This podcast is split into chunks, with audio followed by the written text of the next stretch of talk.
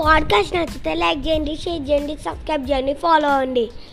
పప్పా పప్పా మనం లాస్ట్ పాడ్కాస్ట్లో ఏం విన్నాం? ఏం విన్నాం అనేది నువ్వు విను. ఇప్పుడు లేఖను అందిస్తుంది అన్నారు చిలుక ఆ లేఖను అందుకున్న మాటకారి చిలుక దానిని తమ రాజు చిత్రపర్ణుడు రాసి ఇచ్చిన లేఖను తీసుకుపోయి హిరణ్య గర్భునికి అందించింది. హిరణ్య గర్భుడు ముందుగా సింహాల రాజు లేఖను చదివి తరువాత చిత్రపర్ణుడు రాసిన లేఖను చదివాడు. హిరణ్య గర్భ మహారాజుకు చిత్రపర్ణ మహారాజు గారి మాటగా వారి మంత్రి అయిన దూరదర్శి విన్నపం అని రాసి ఉంది. మహారాజా గతం గత అన్నారు పెద్దలు. అకారణంగా మన మధ్య జరిగిన యుద్ధానికి మా మహారాజు వారు ఎంతగానో చింతిస్తున్నారు. కర్పూర ద్వీపమును మా సామంత రాజ్యముగా స్వాధీనము చేసుకునే ప్రయత్నమును మేము విరమించుకున్నాము. మీ రాజ్యమునకు మీరే పాలకులు. మీరు మాకు ఎలాంటి పన్ను చెల్లించాల్సిన అవసరం లేదు. మీ రాజ్యాన్ని మీకు తిరిగిస్తున్నాము ఇది మన ఇరు రాజ్యముల మధ్యన ఎప్పటికీ నిలిచి ఉండేటువంటి ఒప్పందము అని చెప్పి రాసింది అక్కడ. నేటి నుంచి మా రాజ్య ప్రజలకు ప్రభువులకు మీ రాజ్య ప్రజలందరూ సోదరులు. మనమంతా సోదర భావంతో ఉండాలి. ఇరు రాజ్యముల మధ్యన ఎట్టి పరిస్థితుల్లోనూ ఎలాంటి గొడవలు లేకుండా శాంతి సమస్ సామరస్యాలతో మెలిగేందుకు గట్టిగా కృషి చేయాలి. ఇరు రాజ్యములు స్నేహభావంతో మెలగటం చేత ప్రజలు ఎంతగానో సుఖశాంతులు పొందుతారు. ఇట్లు మీ దూరదర్శి అని రాసుంది ఈ సంధికి హిరణ్యగర్భుడు సర్వజ్ఞుడే కాక కర్పూర రాజ వారసు వాసులందరూ కూడా ఎంతగానో సంతోషించారు. హిరణ్యగర్భుడు సంధికి తన అంగీకారము తెలియజేస్తూ చురుకైన ఒక కొంగకు లేఖను రాసి ఇచ్చి చిత్రపర్ణుడికి అందించి రమ్మన్నాడు. కొద్ది రోజులకు సంధి ఏర్పాట్లు జరిగాయి. సింహాల రాజు సమక్షంలో చిత్రపర్ణుడు కర్పూర ద్వీపాన్ని హిరణ్యగర్భుడికి అప్పగించాడు. మూడు రాజ్యాల రాజులతో పాటుగా ప్రజలు కూడా ఎంతో ఆనందంతో విందులు చేసుకున్నారు. దూరదర్శి సర్వజ్ఞుడు చేసిన ప్రయత్నాల ఫలితంగా కర్పూర రాజ్యం తిరిగి హిరణ్య గర్భుడి వశమై అతి కొద్ది కాలంలోనే అంతా కూడా ప్రాబ్లం అంతా సమిసిపోయింది. విష్ణు శర్మ రాజపుత్రులకు పంచతంత్రంలోని నాలుగవ తంత్రమైన సంధిని చెప్పటం ముగించి రాజపుత్రులారా ఇప్పటి వరకు మీకు పంచతంత్రంలో నాలుగు తంత్రాలను వివరించాను. సంధి అనేటువంటి తంత్రములో చివరకు గొడవలు చేసుకోవడం వల్ల యుద్ధాలు చేసుకోవడం వల్ల ఇరుపక్షాలు అంటే యుద్ధం చేసేవారు యుద్ధం ఎవరి మీద అయితే మనం చేస్తున్నామో వారు ఇద్దరు కూడా నష్టపోతారు. దానివల్ల ఎవరికి లాభం లేదు అనే విషయాన్ని తెలియజేశాను. అంటే దాన్ని దాన్నే సంధి అని అన్నాము.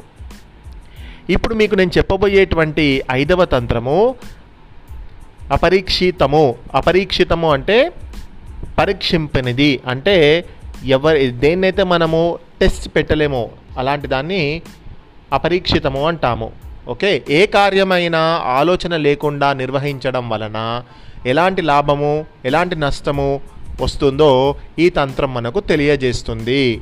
ఏ కార్యము అంటే ఏ పని చేసినా కూడా మంచి చెడును మనము తెలుసుకోవాలి.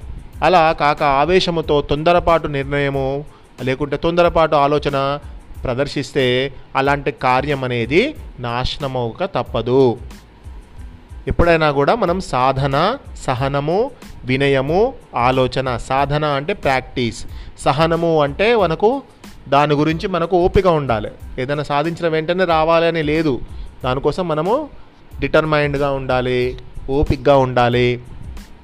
వినయము అంటే మనం వినయంగా ఉండాలి పెద్దవాళ్ళ దగ్గర లేకుంటే ఏ పని చేసినా కూడా దాని మీద మనం డెడికేషన్గా ఉండాలి. ఆలోచన దాని గురించి ఆలోచించాలి. సమయస్ఫూర్తి అంటే తెలివిగా దాన్ని ఎలా కంప్లీట్ చేయగలగాలి అనేది చూడాలి. పట్టు విడుపు. అంటే నేను చేసిందే కరెక్ట్ అనేది కాకుండా ఎదుటి వాళ్ళు చెప్పింది కూడా వినాలి. ఇలాంటివి అన్నీ కూడా నిజాయితీ.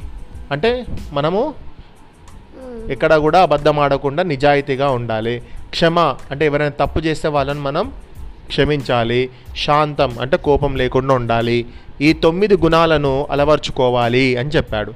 జయాపజయాలు దైవాధీనాలు. మనం గెలుస్తామా ఓడిపోతామా అనేది మన చేతిలో లేదు. కానీ గెలవించేందుకు మనం ప్రయత్నం చేయాలి కనుక ఎప్పుడు అపజయం ఎదురైనా కూడా అంటే మనం ఓడిపోయినా కూడా ఎలాంటి నిరాశ చెందక బాధపడకూడదు ఓడిపోయినాం కదా అని అనుకున్న కార్యాన్ని సాధించటానికి సాధనను చేస్తూనే ఉండాలి. అంటే ఏదైనా ఒక విషయంలో మనం ఓడిపోయినాం అనుకో దాని గురించి మనం బాధపడుతూ కూర్చుంటే లాభం లేదు. అది రావడానికి మనం ప్రాక్టీస్ చేయాలి. Practice makes man perfect. మనము ఏదైనా సాధన చేస్తేనే ప్రాక్టీస్ చేస్తేనే దాంట్లో మనము విజయం సాధించడానికి అవకాశం ఉంటుంది అని చెప్తున్నాడు.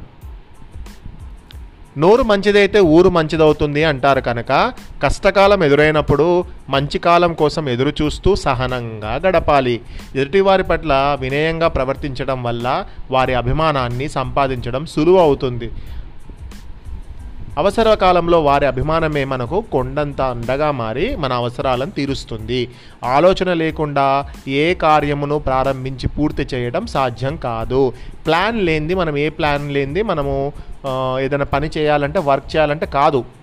కాబట్టి ఏ కార్యానికైనా ఆలోచన ప్రధానమైన కారకము. అంటే without plan we cannot do anything అర్థమైందా రే అంష్ సమయానుకూలంగా ఎదుటివారిని నొప్పించకుండా తమ కార్యం నెరవేర్చుకునే సమయస్ఫూర్తిని అలవరుచుకోవాలి. ఈ గుణం వలన మనం అజాతశత్రువుగా కీర్తి పొందవచ్చు. అంటే మనం అంటే ఇష్టపడే వాళ్ళు చాలామంది ఉంటారు.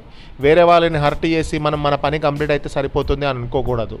సో మన పనిని ఎదుటివారిని నొప్పించక మన పనిని మనం కంప్లీట్ చేసుకునేటట్టు ఉండాలి.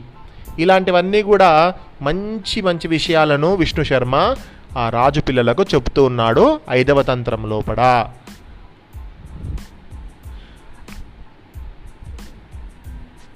పరపరీక్షిత్రం అంటేనే నెక్స్ట్ విందాం. ఎగ్జాక్ట్లీ ఓకే పిల్లలు.